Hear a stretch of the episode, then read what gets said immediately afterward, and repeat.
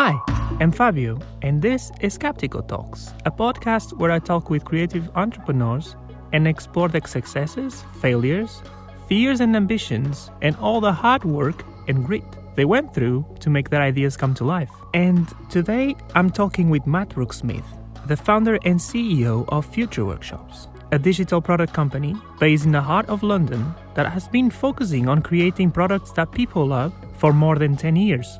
Matt has funded his business from his vision and passion for the mobile world. And right when Steve Jobs announced the first iPhone, Matt had the confirmation that his passion would succeed, making mobile apps that would excel in user experience. In this amazing conversation, we talk about the importance of investing and owning your own ideas, the importance of diversity in business and in your team, and the responsibility that business owners have in the current local and global political affairs, and much, much more. But before that, let me explain what is Captico and what led us to create these Captico Talks. Every time I try to share great videos with my 12 years old niece, it's a real pain. Every time I spend a large amount of effort to find stories that will have some impact on her, and every time she struggles to grasp most of it. But what makes her struggle so much? Why can't just she understand what I send? Most of the great stories I find are narrated in English, and Here's the catch she's Portuguese. This is our problem. We can find all this amazing content online, explained by these passionate and interesting teachers that spend hours disconstructing very complex subjects. And the best I can do is basically trying to translate the gist of it. And by the way, I'm really bad at it. Sometimes I even go to lengths of transcribing and translating every sentence just so she can get access to a new perspective, a new way of looking into things, or probably a new idea. And that's really important for me. The Austrian philosopher Ludwig Wittgenstein has this statement that I think about very often. He says, The limits of my language mean the limits of my world. Nowadays, we have access to an entire world rich of information, but we tend to be limited by the languages we speak or the languages that we manage to learn in our lifetimes. And technology has come a long way to enable us to cross these limits by providing us with machine translated content, for example. But as you might have noticed, these solutions often lack the ability to understand context, the nuances of language, and they mostly struggle with linguistic creativity, slang, or accents. The problem we're trying to solve at Captico isn't a new one, it's an important one. I want to expand the limits of my niece's world by expanding her access to amazing content, new ideas, and a whole new form of education. The one created by the best teachers in the world. Yes, those ones you usually find on YouTube. Disconstructing philosophical concepts or very complex mathematical operations like machine learning or cryptocurrencies. So, the goal of Captico is to create a community of people that can transcribe, translate, and caption amazing content, where people can help each other, translating content into multiple languages so that my niece, your niece, and eventually your sons and daughters can get access to the best teachers in the world, independently of where they live, the languages they natively speak, or are currently learning. The internet has given us an amazing platform for spreading ideas, a place where the best stories win. And that's exactly why we started these Captico Talks to find these amazing teachers, learn more about how they make their ideas happen, transcribe and translate all the content, and make it available in any language that we can think of so that we can inspire everyone else to do the same. That's a really important thing for me and everyone at Captico to provide you the tools and the community to share your ideas and help anyone share theirs. That's Captico, and if you are interested to know more or to support us in any way or to just drop me a line, I'm available at fabio at captico.io. And now let's listen to Matt and his great story. Enjoy! Thank you very much, Matt, for making this. No uh, it's really, really nice that you actually had the time to do this and uh, the patience as well. and I, like one of the things I would like to ask you, like straight away, is like how Future Workshop came to be, yeah. and uh, tell me like the story so that everyone knows like what is Future Workshops and uh, how this it came to be. Okay, sure. Um, well, thanks for inviting me on the podcast. First of all, thanks for being interested. Uh, it's always yeah flattering when somebody asks you to. I mean, yeah, to to ask about uh, different things. So so yeah, so Future Workshops. Obviously, it's a it's the company I'm CEO and founder of um, today. So we've been in uh, business over 10 years. It was, our 10 year anniversary this year, which was very proud, very proud moment. Um, so rewinding back in time, um, I started my career working in a, in a corporate. I worked for a, for an American bank, um, but before that, I was computer science graduate, um, and I had a great experience working at this working at this corporate. I learned a lot. Um, there were some really professional, intelligent people there, and they taught me about you know how to how to um, how to build uh, tech in, in corporates. Um, but after sort of three, four years of doing that, I, I kind of felt like I was underusing the skills that I'd learned at university. And I also felt like, you know what, this was a different time. You know, I was working in a bank and the core business of the bank was not technology. The core business of the bank was, was money and moving people's money around for them and, and keeping it safe and investing it. So I kind of had this idea, you know, when I, when I was there, they always talked about the business and the cost centers, and IT was always considered a cost center. Mm-hmm. And I really, I really wanted to be part of what drove the business, not part of a cost to the business. I didn't want to feel like a kind of uh, uh, like something that was slowing the business down in some way. So combining those things together, I, I basically decided that I was gonna gonna leave um, the company I worked for and start a business with a with a friend. Mm-hmm. Um, we started that business and it was horribly uh, unsuccessful. And I think after after six months of working in the business together, we we sat down to have an honest chat. And we brought along the bank statement, and the bank statement from six months of hard work said something like two hundred and fifty-eight pounds split two ways. so we were like, oh, okay, we need to change this. It's not working out. Um, so then was, was that was that like the, the decision to close the business, like just like money issues, or was something else as well? Yeah, I mean, it was just that we didn't really. I mean, we kind of came from a corporate world where we thought building a product was going to be enough to build a great business, and we realized, you know, that actually things like marketing were really important, things like sales. Mm-hmm. Um, and that's before you even get into thinking about hiring people or, you know, the operational side of a business. Um, so we were pretty naive, um, but it was, it was fun. And again, we, we learned a lot. Um, so actually we didn't close the business. I bought my partner out by giving him 120, whatever it was, eight pounds. Uh, and he transferred the shares to me. And then I kind of, I kind of kept that company, um, uh, I guess I was the shareholder for that uh-huh. company.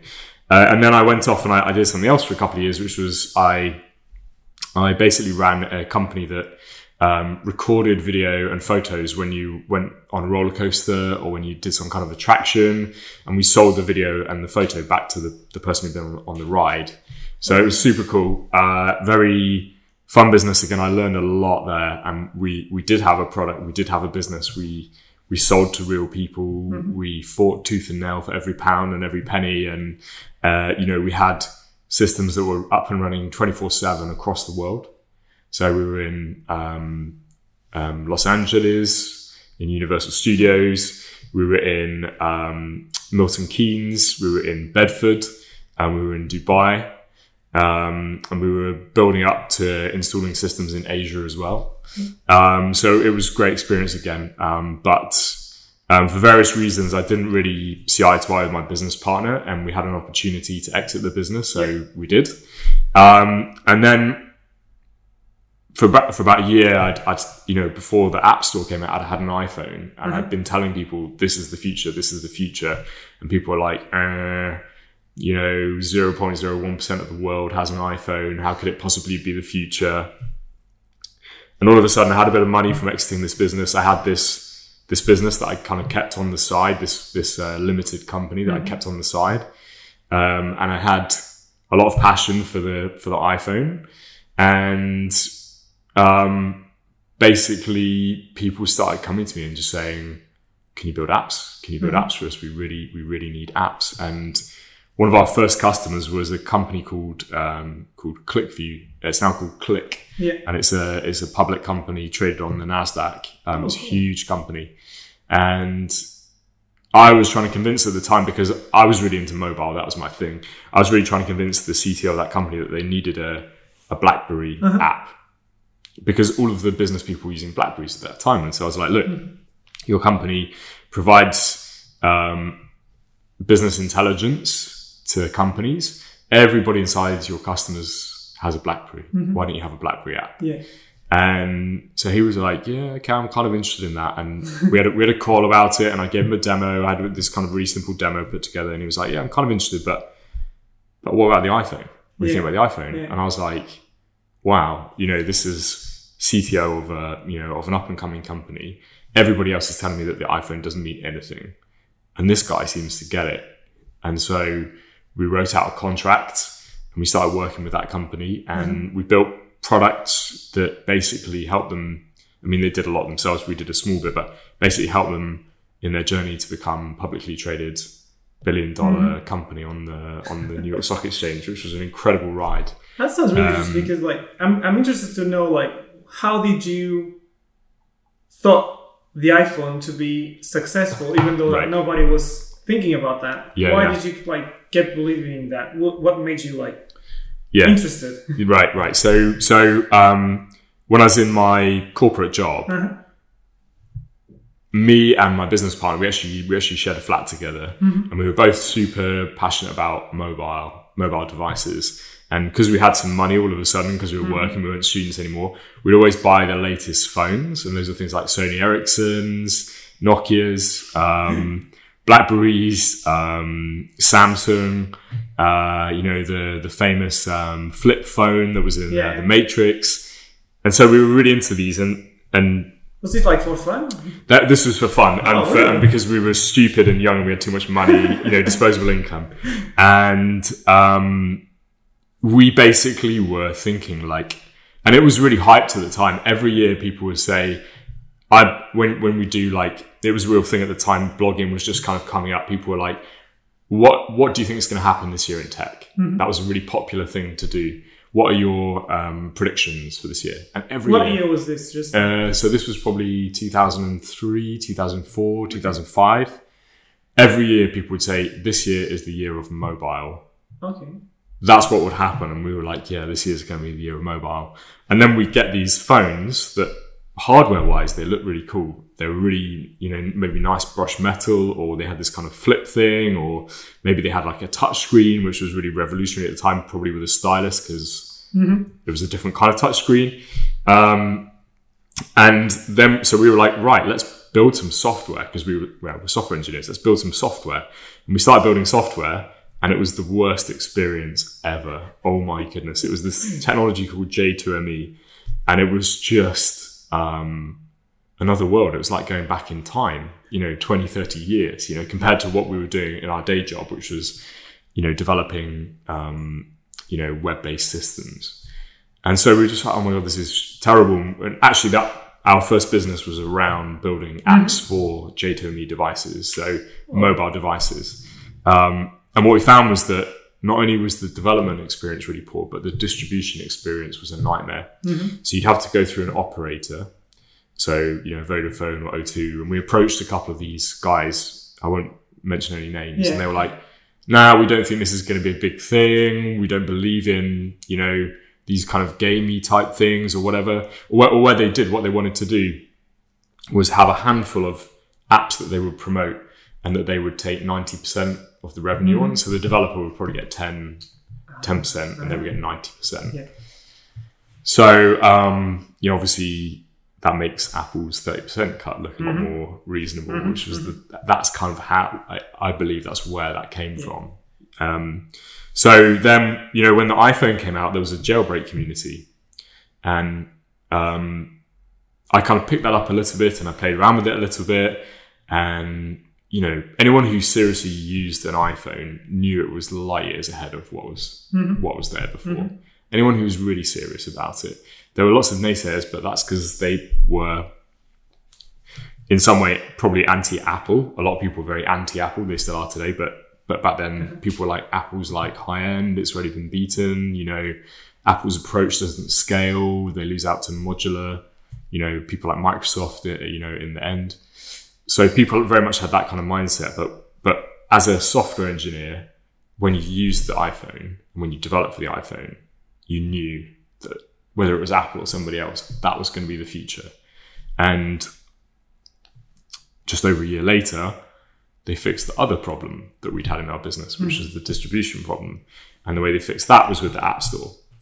But the beauty was that they already had probably, I don't know how many iPhones they sold. I think it was like a million iPhones. They had a million absolutely rabid people who were like, this is the future. And as soon as they fixed the distribution mechanism with the official SDK, so you could develop apps and the App Store to distribute and sell things, and they weren't taking 90%, they were taking 30%. Imagine that. Yeah. all of a sudden the logjam broke and it was like boom you know it's not the future it's now. So it seems like you were like experimenting with all of these phones, all of this hardware, Mm. all this software, and then was that what led to to Future Workshops, or was like was some there was something else in between. That uh, you were experimenting with? so um that's kind of that was that was definitely the it was definitely that kind of mixture of um, having a background in mobile wanting mobile to be a thing and wanting to be part of it. Having a background in apple so we did that with our with my second business. We used um, a lot of apple video type systems and we got we learned a lot about apple and this crazy language that apple had called objective c um, that nobody knew anything about and people hated the look of because it has these kind of square angular brackets and you know developers you know especially these days care about aesthetics and developers didn't like that and so so so okay so the, there were a couple of components. There's me caring about mobile and being excited by mobile. There was the fact that i'd i had a background in apple development so i knew objective c there was um, this kind of feeling that the iphone was actually fixing two of the major problems that mobile had experienced up to that point and then what i also had was um, I've been kind of, um, you know, to be honest, kind of kicking around for a couple of years, talking to people about running a business and networking and, and whatever. And when the iPhone came out, nobody knew how to build apps, but there were there were, there was this set of rabid people who really believed in the iPhone. And I was lucky enough, and I hope uh, uh, he won't mind me saying this, but the the CTO of um, of QlikTech, he was one of those you know million rabid people who just like this is amazing. This is going to change the world. You know, he got behind it. We connected. And then there were a set of other people who, who felt the same way um, across, um, at that time, particularly financial institutions in London. And because of my background, I could kind of connect with these people. I had credibility. And so, you know, future workshops, you know, if you look at our, our customer list, you know, we work for Credit Suisse, we work for UBS, um, RBS. Um, we work for um, various other financial institutions that we can't Yeah. even talk about. Yeah. And we were in that position because of those mixture of things, because I had credibility, because I knew, I understood the business in finance. Finan- financial uh, services people put a lot of a lot of weight on understanding the business, and, and rightly so. Um, But it, it seems like you didn't have uh, ex- any experience on running an agency. So Sure. how was like Future Yeah. Workshops in the right, like the very beginning? Yeah, Was it yeah. Like, Definitely. So I definitely didn't, and I, and I I can even remember the point where realizing that agency was actually a viable business model because, like pre previously, you know, you think about okay, what does it actually take to survive and grow a business? You know, what's the size of project you know commercially that you need in order to do that? And we had a couple of those coming in, and I remember very early um, you know, maybe before the iPhone came out, we had a couple of opportunities to do those things.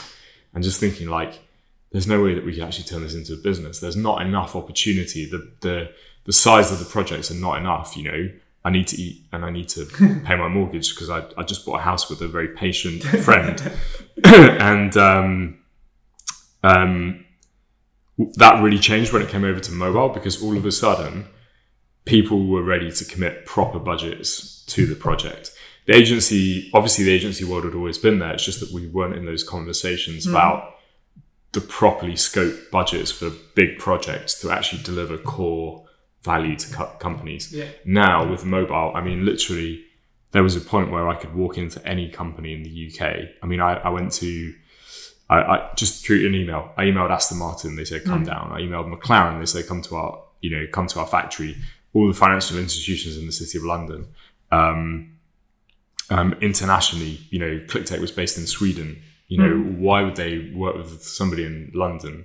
But but you got to understand that it was a different landscape at that at that time, and and people are like really trying to get to grips with the opportunity, and anyone who had some um, domain knowledge, you know, was really well placed to go and help them. So you actually you actually like cold call these companies, or you just like? So so actually, what happened was I'm, that, really interested to understand Yeah. how did you get like the first Yeah, yeah. client because I don't know that seems Yeah. to be like an important stage when you're so trying to yeah, grow so the- something. definitely. So the first client was the Qlik QlikTech, as I, as I explained. The the way that I got those guys was actually so after I exited my second business, I didn't really have anything to do, and I was doing some consultancy, and that consultancy, I was basically consulting in their product. So I understood their product exactly. And that gave me a connection with the head of sales for Europe yeah, because he everywhere I went to consult in their product, he was selling licenses, selling licenses. So I had a really good connection with this guy. And I was telling him, you know, I mean, we go out for beers a lot, you know. Um, I don't I don't want it I don't want it to sound like that was kind of the genesis of future workshops, kind of having a drink. but um, that was part of creating a connection with this with this um, guy, a guy called Andy Honus. Um, and then, you know, I used to just always go on about him on email and I used to send him screenshots and videos of the prototypes I was building. And what he would do is he would forward them on. Uh-huh. And then finally, we got to this point where, you know, obviously when the App Store came out, the, you know, the CTO at QlikTech was like, right, we, we've got to do something here. time. I don't have the capability inside my organization. Who do I know? And I was there at the, at the right time. You know, I mm-hmm. just happened to be there. And so what that initial customer gave me was the the right language to talk about mobile with mm-hmm. because the way that I talked about mobile with him then gave me a vocabulary and a way to go out and actually start chatting with people and what I did from there was that I started um, I, I had other connections as well and I started showing them what I was doing and they would say okay I, I think I know somebody. And because of the way the market was at that time everyone was searching for anyone who had a clue. So I got connected into a lot of people. And then I was also going to a lot of startup meetups, and at one startup meetup, I met this guy. Was running a company um, called um, uh, it was called My Mission, and the guy's name was David Ashford. And the My Mission company, um, he basically was trying to help people to achieve their life's mission, which is a really cool idea. But the company didn't work out, and after it didn't work out, he messaged me and said, "Hey Matt, um, my company didn't work out. I'm trying to work out what to do next. Do you want to get together?" So I met up with him and he said, Look, I can help you. I can do a few things here. I can show you how to write a basic sales presentation that works in an agency world. I can show you how to email people and get, you know, that first call with them to discuss what you what you're going to do. And one of his great tactics was he said, Look, um, another point, a side point, this was like at the depths of the financial crisis at this Yes. point, like at the very, very bottom. So RBS 2008. 2000 and, yeah this is actually Uh-huh. actually winter 2008 um, and RBS was just going you know bankrupt or, or nearly bankrupt before they got saved um, Lehman Brothers had just gone and everyone was like this is Armageddon you know especially in London in the city of London and um, what happened he's, he came in and he said look all of these agencies that are out there, because he told me about the agency business model, how it works and how it runs. All of these agencies right now, they're going to be looking around for business and desperate for business. So what you can do is you can take a list of the top 100 agencies from an industry magazine that was called, I can't remember, it'll come to me in a minute. Just go down that list and email them all and say, hey guys, uh, we, we're, we've got great mobile skill set why don't you put us in front of your customers and you can sell your customers more things? It's a business opportunity. You don't need to invest any money, just partner with us. And so we did that, and that actually um, was super successful. So we worked with a, a load of agencies like Saatchi. Um, we worked with the agency for ITV, and that's how we did The Only Way is Essex um, apps. We ended up working with um, Top Gear. Um, we worked with um, um, a few of our um, existing customers today through that through that model. So then we had this kind of you know using my black book, and then we had this new sales pipeline that was being built by um, David Ashford, um, and that's kind of how we reached a point where Um, you know, we've actually at that point I was still running future workshops with contractors. So it was me and and contractors because like I wasn't really sure about the agency business model as you as you Yeah. said, and I was like, wow, there's this is massive. And at the same time, what I really wanted to do, what I always wanted to do when I left Goldman's was uh, that was the that was the bank I was working at was build an environment where software engineers and creative people felt that they were driving the business. Mm-hmm. They're not secondary to a business, which is what I was when I was working in the city. They are the business. They're mm-hmm. driving it. And I'd learned so much about how to how corporates are not ideal for people with that mindset mm-hmm. and how I wanted to build my business and how I wanted people who were like, yes, I want to be in the front. I want to be driving this business. I love the adrenaline. I love the passion. You know, I want to be out there doing things for people, making a difference, delivering, not sat under big documents or, you know, layers and layers of project management. Um, How many people like Future Yeah. Workshops has like right now? so today, Future Workshops is 36, Uh-huh. 36 people plus we obviously have a few people who kind of contract for us as Uh-huh. well. So like when we talk about it, we say like 40, it's around 40 people. So it seems like your drive actually drove all the, the success of Future Workshops right now. And how, Yeah. did, how did you actually upscale that drive into Yeah. something that is 40 people big? yeah, yeah, yeah. There's like there's plenty of people that work here and they're happy to work here. yeah, yeah. How did that Thanks drive? in- I'm glad that you work here. I'm very glad you said that. yeah, it's Uh, true. Um, it's like how, how did that drive of like Yeah. making people feel that they are relevant, that they they rather than relying on Right. all the documents that you need to look at, right, right, And- right, right, right. like bringing creativity into the table as well. How how did that happen? Like I'm interested, Yeah. like when it goes from zero to forty, Yeah. like in the between time. Yeah, yeah, yeah. Okay, so um, um, I think everyone will tell you this. Um, it wasn't without mistakes. Uh-huh. It wasn't without speed bumps. Um, you know, it's not like it's not like forty people makes us like the biggest, most successful mm-hmm. company in in in the UK startup scene by a long way. Mm-hmm. Um, but I think what we are su- successful at is creating an environment where both our customers and both and and the team members here want to stay in the company. Mm-hmm. And for me, that's the biggest achievement at Future Workshops Yeah, because you know yourself, it's possible to walk out the door here and trip over ten job offers. You know, it's not it's not hard to find another job in in, in tech in London. Um, and so so how do we get to that point where we have this kind of you know, and, and I always think of future workshops as as something that is alive and is it's not me. I'm separate from future workshops. I contribute to future workshops. But the beauty is that it has a life of its own now. You know, it's self-sustaining in a lot of ways, and that's thanks to the passion that people brought into the company.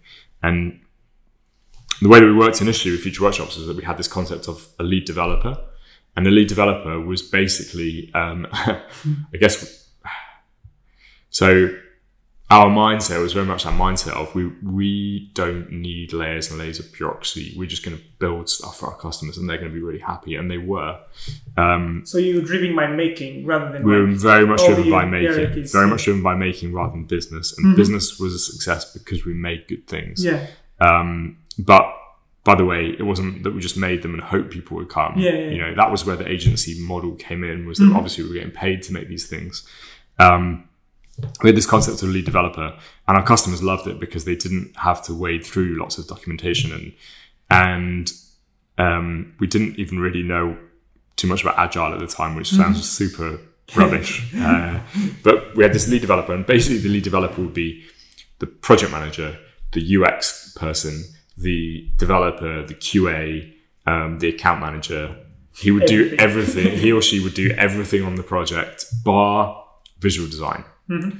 And visual design, we had a we had we did try and do a bit of visual design first up uh, when we started Future Workshops, and we one of our projects got featured in a book of of 10 top 10 anti patterns and so we learned really quickly that that was a bad idea and we worked with we partnered with this um, with this company called the Noble Union. Uh-huh. uh, and the Noble Union is two brothers incredible designers. You know wh- when I first started working with them I mean yeah I don't think I had any aesthetic uh, uh, appreciation at all before I started working with those guys, and they showed, you know, they they were incredible. They could turn around, you know, world class design, visual design in in days. And what they would do that was brilliant, and that I hadn't seen anyone else do, and I didn't see for a long time. After that, was they would make apps feel like they were right for the platform, but they would also use the brand of the customer. So they would combine the platform and the brand together. And they would do that really fast, and the designs were polished and beautiful, and everything that people were looking for in apps at, the time. So we partnered with those guys. So then that was kind of the first stage of future workshops, and I think we got to like maybe like twelve people, and we were running twelve projects, and and basically I was doing everything that wasn't related to development, but I was also developing as well. Mm-hmm. And so we were in this situation where we were having great time, but it didn't feel like it could grow much more than that because it wasn't. And so, um, our CTO at that time, um, a guy called Fabio Galato, who, who is um, uh, unfortunately not at Future Workshops um, anymore.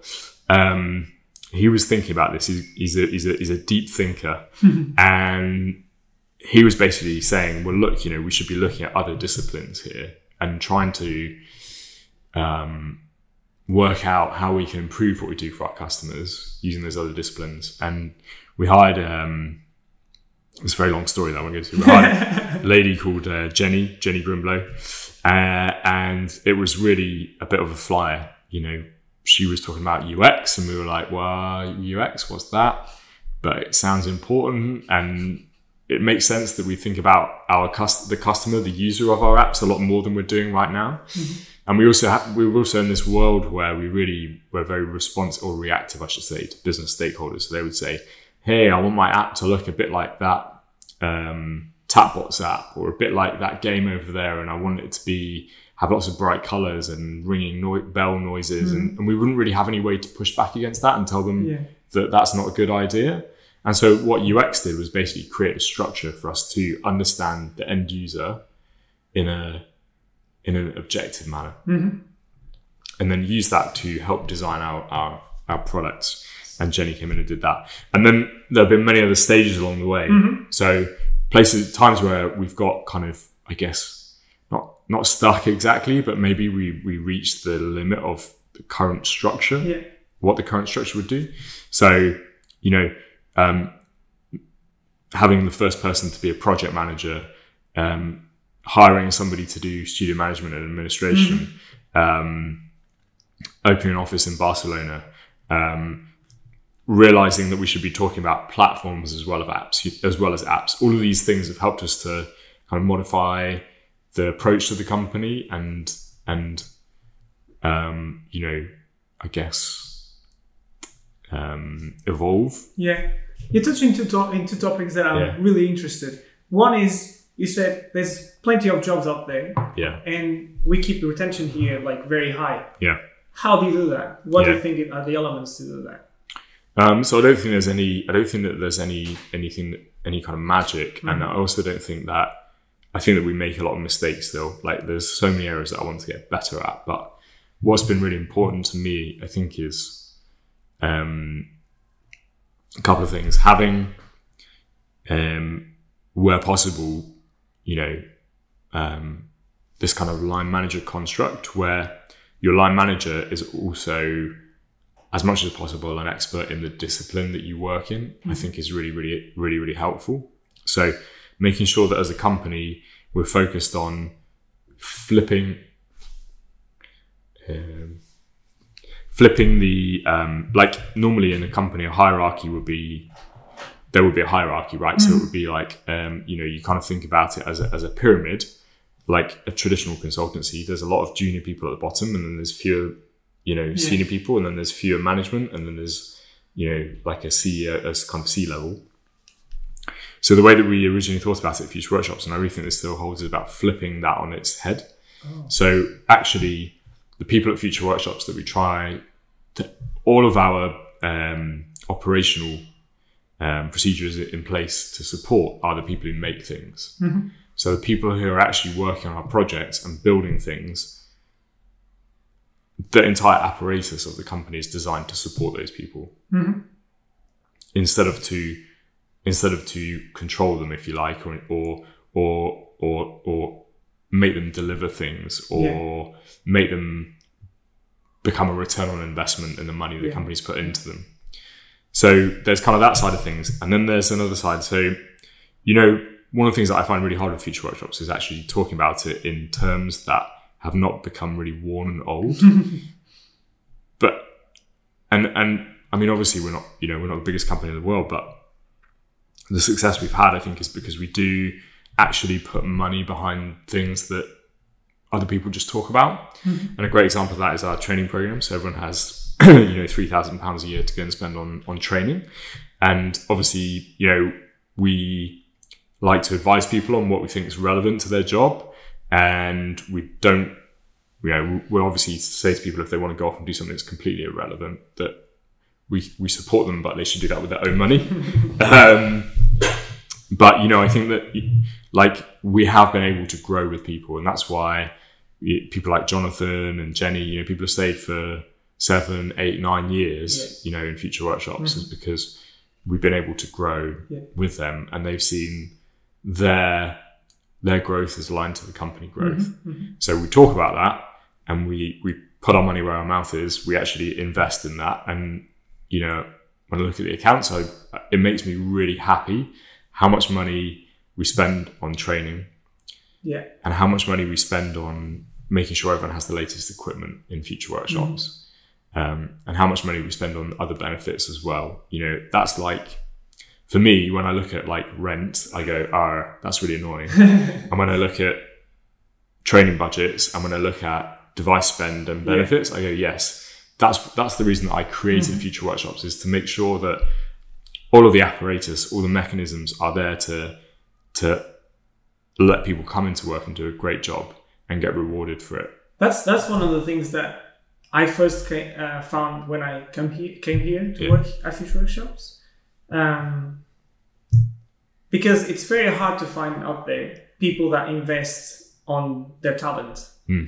It's very easy to find someone that says, "Okay, this is an amazing opportunity for you, and you can Yeah. grow and stuff like that." But when someone is actually uh, actively investing on, on your talent, it's very hard to find. At least I didn't find anywhere else. Yeah, yeah, yet. Um, Yeah. and another thing that I would love to ask you as well, because the culture here is like is very diverse. Mm. What's like the role of diversity Yeah. at future workshops? And do you think that has like any stake on it? Let's say Yeah. on the success of the company, or Sure, sure. Yeah, definitely. So, um, you know, I think um, what I realized really on, really early on in future workshops was that um, the, there were a couple of threads of commonality in all the work we do at future workshops. But there's also a lot of diversity in the work itself, in the projects that we do. You know, we've got customers in in the Middle East, we've got customers in America, we've got customers in Scotland, in London. They're very different companies, very different organizations, and very different people. And um, being able to, like, again, this is where you know you move into kind of the well-worn phrases, Yeah. but but this is something that, that I experience every day.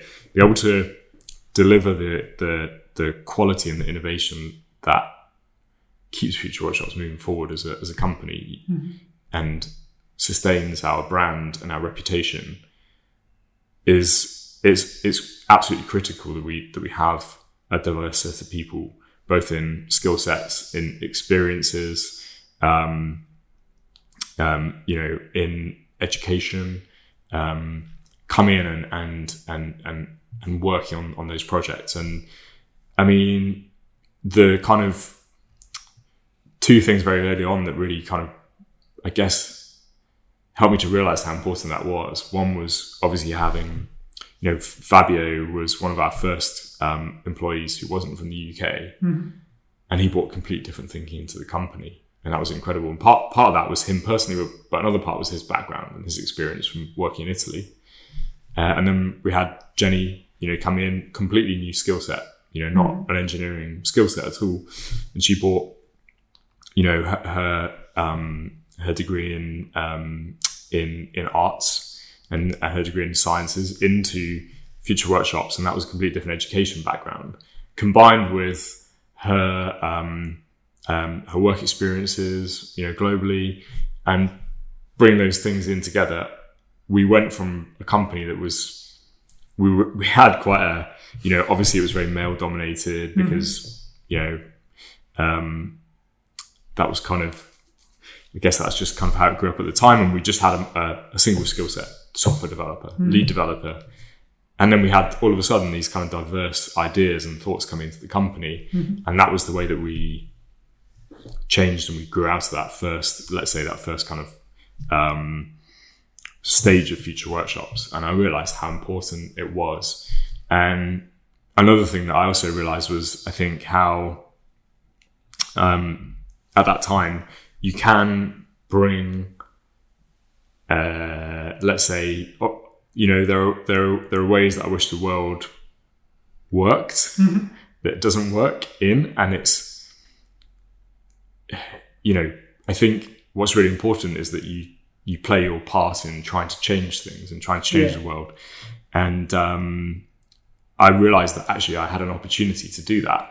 You know, it wasn't just about like writing nothing with writing blog posts. It wasn't just like writing blog posts. It was actually about okay, I've got this company, I've got a load of customers, and maybe you know I don't know, fifteen people whose salaries I'm paying, and I can actually use that to try to make changes and and see how they work and and learn about what are the challenges in, in bringing diversity into an organization and and you know can we use that to our benefit um, so so that that was incredible, and you know, obviously, as a company, we'd love to see more women software developers. Just picking on one element of diversity that's been a challenge for us. So what did we do about that? W- What we did was um, we started to more actively look for um, recruitment opportunities for women software developers. Um, you know, so that and and so so what I don't feel that we so so what we didn't do was treat anybody in the company differently at that point. Yeah. Um, but what we did try to do was address a diversity issue that I felt we had and that was limiting the company. And I think we did it in a in in in a way that I felt very comfortable with. Yeah. So it's not like we were saying to somebody internally that we were going to have any positive discrimination or anything like that. But instead, what we were trying to do was slightly modify our recruitment um, process Yeah. so that we could address that diversity issue and encourage more, yeah, more diverse thinking in the company. That's amazing. Um, And actually, that segues very well into like one of the questions I would like to ask you, which is like the current political state on Yeah. like what's happening globally, not just in the UK. yeah. Um, how like the, how important do you feel like your role is into the the the political statement Yeah. and what's happening, Yeah. and what do you think of the the political stage right now? Yeah. Like, and how can I that impact the diversity? Um, Sorry if that's okay, difficult. so what do I think? I think that that I think that my country is, and, and you know, like somebody said something about me the other day, which was that in the past, this was going back a couple of years. Yeah. Good friend that I knew, we, we went to a charity auction together, and they were they were auctioning an item, and it was like nobody wanted it, and it was expensive and stuff. And the auctioneer was like, "Okay, anyone who loves England, put your hand up." And I was like the first person to put my hand up. Because at that time I really felt that that England, that the UK, I I loved what I felt it stood for, which was inclusion and open mindedness and being commercial and being innovative yeah.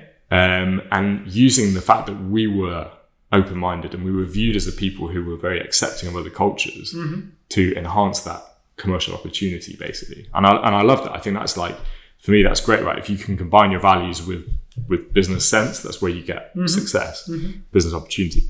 Um, so you probably guessed by now that I feel that we've slightly gone awry from that uh, situation. So you know, I think like what I've tried to do since the 2016 referendum result is understand from people who voted against my, uh, in, in another way to me, why they did that.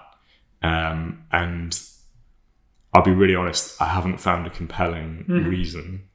And at the same time, I haven't seen that the promises that those people voted, even for that original idea, Yeah. on have been fulfilled. I mean, okay, to be fair, compelling reason, let's have more money to back our public services, right? Okay, I, I totally get that. It's just that I don't agree that that's going to happen, or I don't believe that's going to happen. Um, so that's kind of that's kind of the the state of the country, and you know, I would. I would, I will continue doing everything I can. So I, you know, I go out and do canvassing for Yeah. the Liberal Democrats. It's not a political party that I agree with every single part of their policies on, but there are essentially single very important issue that they're trying to change people's opinions about some of the reasons that Brexit happened or Brexit is in process. Um, going to people's votes, vote marches, um, you know, and um, writing letters to my MP, which I do quite regularly, Keir Starmer. Um, and I don't know. I think like if you have an opinion, don't sit back. You Yeah. know. So so that's kind of that side of things. And then in terms of future workshops, I mean, we've got a massively diverse set of people here, and the idea that that that would not have been an opportunity, just I just find it insane. Like, Yeah. are you really telling me that? I mean, future workshops, our revenue is five million US a year, mm-hmm. and we pay tax on that in the UK. And before the referendum result, um, all of that money was coming through the UK economy. Mm-hmm. You know, we were paying out in salaries and bonuses, and people were going out and spending that money in the UK economy. Yeah. We're we're, we're tiny, mm-hmm. you know. And what we've done is we've started investing in, and it's not solely because of Brexit at all, but we obviously have a second um, office in Barcelona, and we're we're starting to invest in other places around the world, and that kills me as a as a patriot Yeah. you know, I, I, I love what I thought my country stood for. Um, and um, what we're doing is we are making sure that the things we believe in, um, like, you know, being able to recruit people from different um, backgrounds and, and countries and everything, it's still possible, despite what absolute drivel the politicians Yeah. end up uh, signing. Definitely.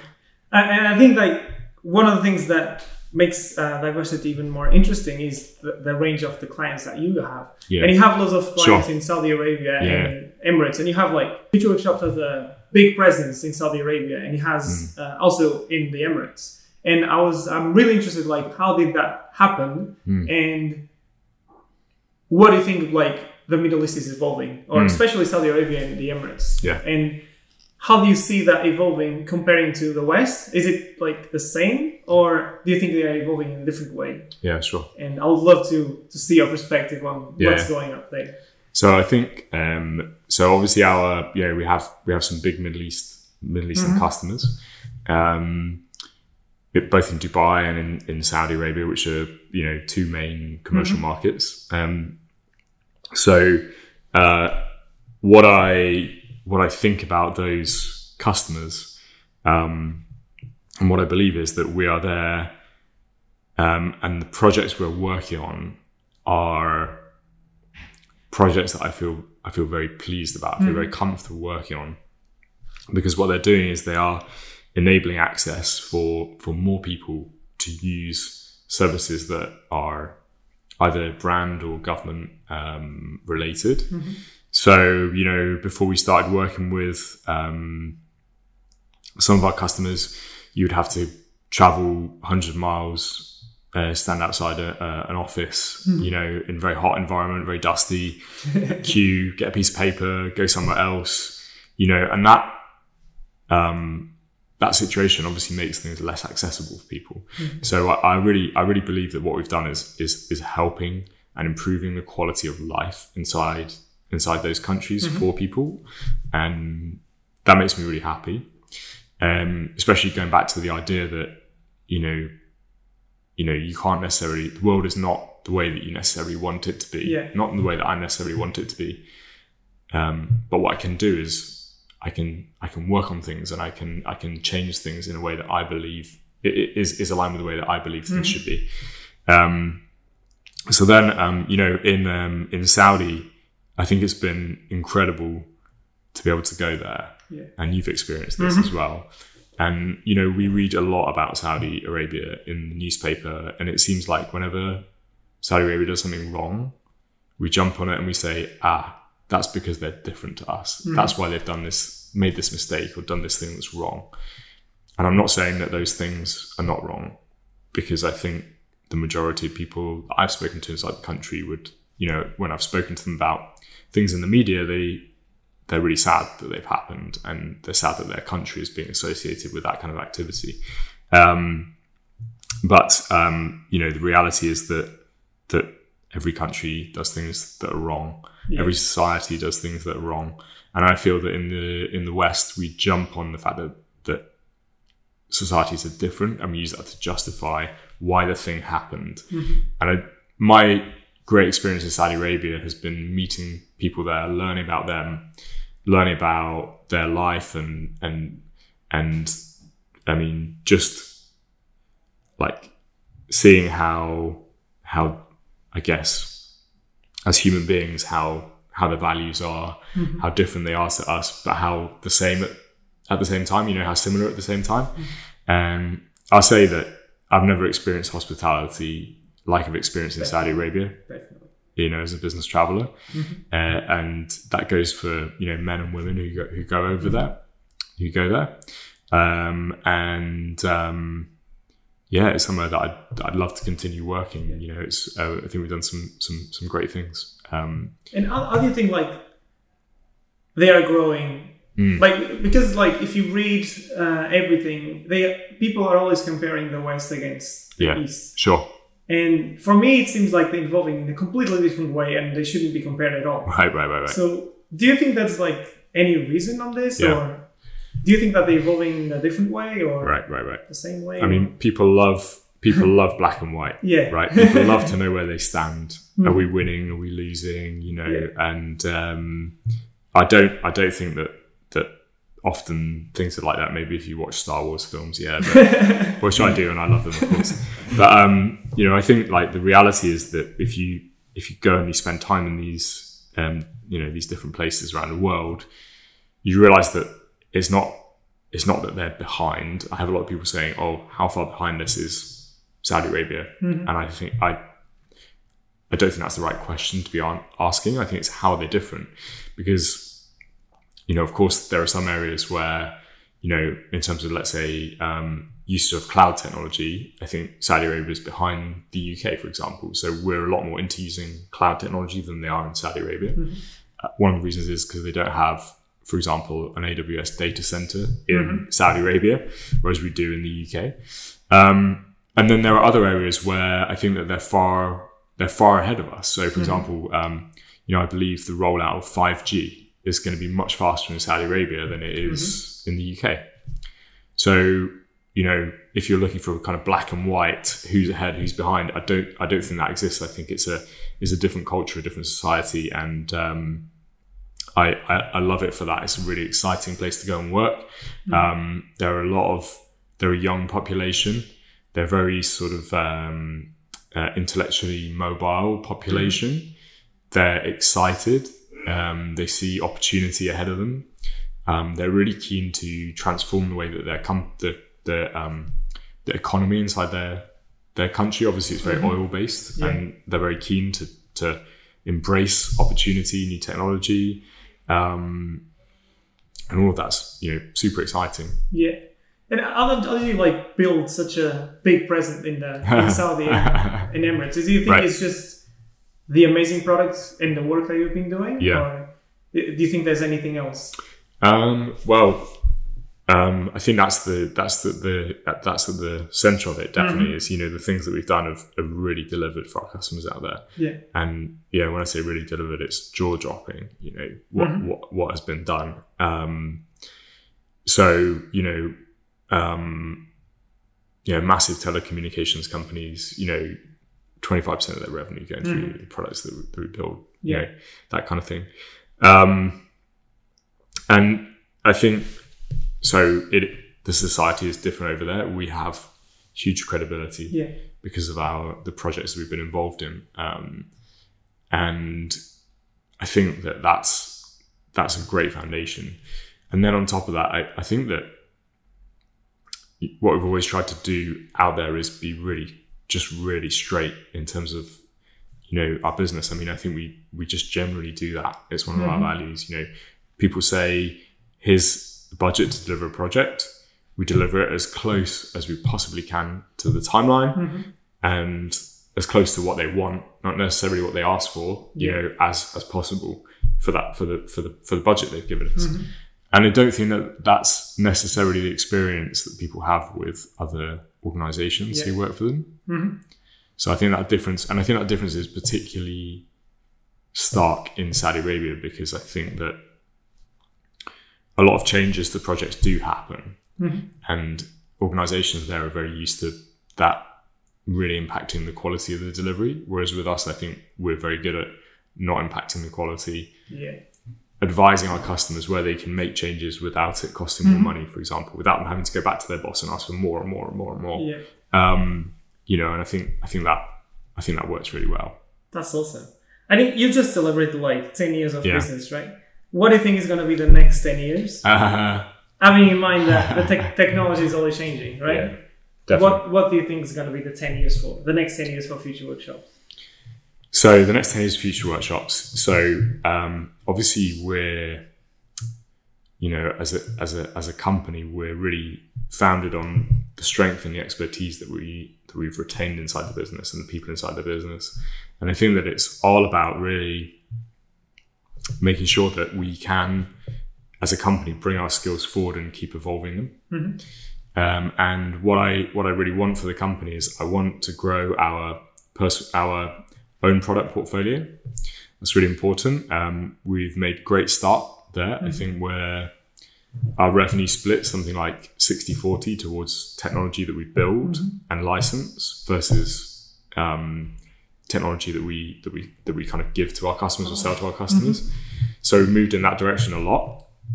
Um, and With it- like your own products, right? Exactly. You just build your own products. building your own products. Okay. Exactly, exactly. So either we license those on a B two B, Mm-hmm. you know, uh, basis with um, other companies, Mm-hmm. um, or we would sell them direct to customers. But the majority of the success so far, in fact, all of the success so far, has been through licensing to other businesses Yeah. Um, and that's been great. You know, so we want to grow that. Um, it, that expertise that we've retained inside the business is massive. It's huge. There's a huge set of um, expertise, and and you know, we kind of think of it like a kind of an iceberg. You know, at the top there's what people see, but there's a load of other expertise Yeah. that goes into building their projects that they don't see. And um, what we want to do is obviously turn that into something we can get repeated and recurring revenue for more and more and more and more. And then on the other side, you know, I, I really believe that um, apps, and not just mobile apps, but all apps, should be part of a, a, a bigger platform strategy for organizations. And a pla- the platform strategy should be aligned with the company's core business goals. And I think the more and more, more and more we want to get involved in either licensing technology into that platform or creating that platform. Um, but we want to be a delivery partner at that level, whatever the business arrangement is. That's awesome. I just have one last question. Yeah. She's like, what is it like to be Matt Brooke-Smith like, Um, what do you invest your time in? Uh, what is it like for you? Uh, it's amazing. Uh, I'm really, I do. I've yeah, very uh, like yeah. So I you know I love my job. I love coming to future workshops. I love working with everybody here. Um, I love my customers mostly on most days. uh, I love the the products that we build. It motivates me. I love being part of um, the industry that we're part of. You know, um, great example. You know. Um, I've had an iPad for ages, and uh, to be honest, it's I've been struggling to fit it into my daily routine. When the iPad Pro came out, I bought it with a with the Apple Pencil, and now I sit on planes doing calligraphy, and you know, and it and I'm so excited by the by the iPad Pro. I'm not sure whether how long that's going to stick for, but I love being part of an industry where where we can, you know, where that's part of my job, basically getting excited about Yeah. about tech. You know, it's amazing for me.